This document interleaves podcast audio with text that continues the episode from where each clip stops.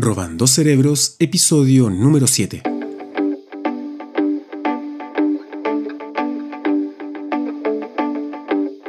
Este es un episodio especial porque acabo de leer una columna de Paula Fortes en la página de la radio de la Universidad de Chile sobre la discriminación a los adultos mayores en Chile y me hizo pensar, primero, sobre lo poco que yo conocía del tema, sobre lo poco que se conversa en serio de la tercera edad y sobre todo, porque es una terrible realidad que viven muchas personas actualmente y que más encima por el confinamiento que todos y todas estamos viviendo se ve muy empeorada, muy desmejorada.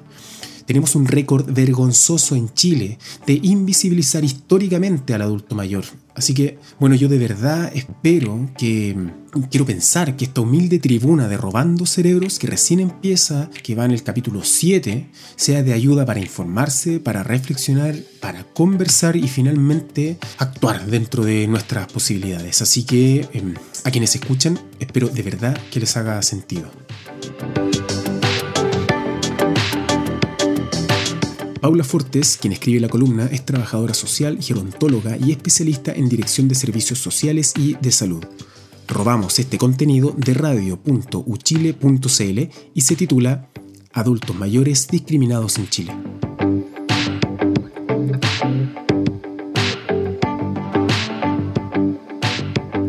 Un estereotipo muy difundido sobre la adultez mayor es que las personas mayores son similares. Esto, sin lugar a dudas, es muy erróneo, porque la vejez es heterogénea y es diversa, pero las consecuencias como algo homogéneo y generalmente negativo determinan las formas en que nosotros nos relacionamos con las personas mayores y con ello el tipo de políticas dirigidas a este grupo y que se implementan. Otros estereotipos homogenizadores instalan la idea de que la edad es un impedimento para realizar proyectos, anhelos y sueños, Frases como no tengo edad para hacer eso, no tengo edad para vestir aquello o a mi edad eso se ve ridículo. son la expresión internalizada de dichos estereotipos que logran reducir el espacio de movimiento y de realización personal. A medida que más personas transitan a la adultez mayor y se mantienen en dicha etapa por más tiempo, tomamos conciencia de que estos estereotipos, además de ser mentirosos, termina siendo forma de limitar nuestras vidas, marginarnos de diferentes espacios sociales y maltratarnos. En este sentido, resulta fundamental el desarrollo de nuevos conocimientos personales, de velar la multiplicidad de experiencias que se viven en esta etapa y abogar por un cambio cultural que no reproduzca imágenes engañosas con impunidad. Además, se debe propiciar el apoyo de la gerontología, las ciencias a un entendimiento integral de la vejez que no dé espacio a la ignorancia, en la cual se sustentan esas ideas edadistas. El edadismo es la discriminación por edad. La vejez como fenómeno social es muy reciente y a pesar de las cifras, tiende a ser invisibilizada. Los roles familiares, específicamente el de abuelo y abuela, parecieran ser los únicos que la sociedad permite a las personas mayores. Este reduccionismo vuelve invisible que las personas mayores también son hijos e hijas, hermanos, hermanas, amigos, amigas, con múltiples facetas. Y a su vez, cuando vinculamos la vejez únicamente al retiro y la jubilación, limitamos los roles de participación social que cada vez se van a ir haciendo más comunes debido al aumento de la expectativa de vida después de los 65 años. Pero además, cuando las personas mayores representen más del 25% de la población, va a ser absurdo que la sociedad no se beneficie de los múltiples roles que estas personas irán adoptando. Todo lo anterior viene acompañado de un constante proceso de infantilización.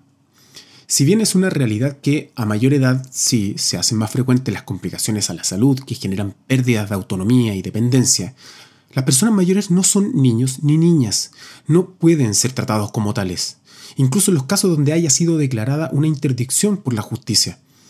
Pero lamentablemente no solo pensamos que las personas mayores son únicamente abuelos y abuelas, sino que también las y los tratamos como niños y niñas, trato que daña escuchen bien, daña la identidad personal, la autonomía, la autoestima y puede incluso derivar en pérdida de funcionalidad. Cuando las luchas feministas de liberación LGBTIQ y antirracistas recién comenzaron, su trabajo era casi innombrable. La discriminación etaria tiene, debe ser visibilizada, no solo por las personas mayores, sino por la sociedad en su conjunto. Esta pandemia ha puesto de manifiesto que estas formas de discriminación, de discriminación, suponen graves consecuencias para todos y todas. Ha sido posible observar que las personas mayores se encuentran en una situación de mayor vulnerabilidad, por lo que ya no existen excusas para que la salud geriátrica no sea abordada de forma profunda dentro de nuestro sistema de salud. Esta debe considerar las dimensiones éticas de bienestar e incluso filosóficas que están asociadas al cuidado de las personas mayores, respetando su autonomía e identidad.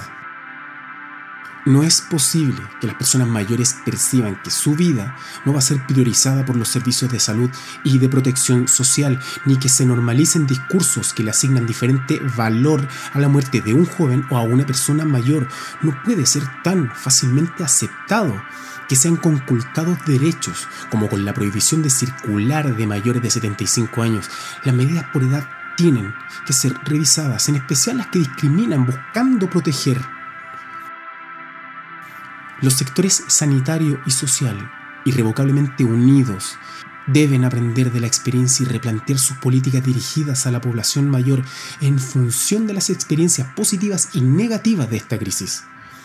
Va a ser clave cuestionarnos y plantear las preguntas precisas que desencadenen cambios beneficiosos para la sociedad en su conjunto a partir de una garantía total de los derechos de las personas mayores. Los efectos de la pandemia no van a terminar de develarse en muchos años más. Entonces, tenemos que estar atentas y atentos y movilizarnos en cada uno de nuestros espacios para promover nuevas políticas, servicios y soportes para la población mayor con la población mayor. Y esta fue la columna de Paula Fortes titulada Adultos mayores discriminados en Chile. Esperamos de verdad que haber escuchado esta columna les haga sentido y pueda surgir alguna conversación dentro de su núcleo familiar o con sus amigos o con su entorno, pero que se hable. Si quieren sugerir algún contenido para robar, pueden escribir directamente a robandocerebros.profecristian.com. Nos vemos en el próximo episodio. Chao.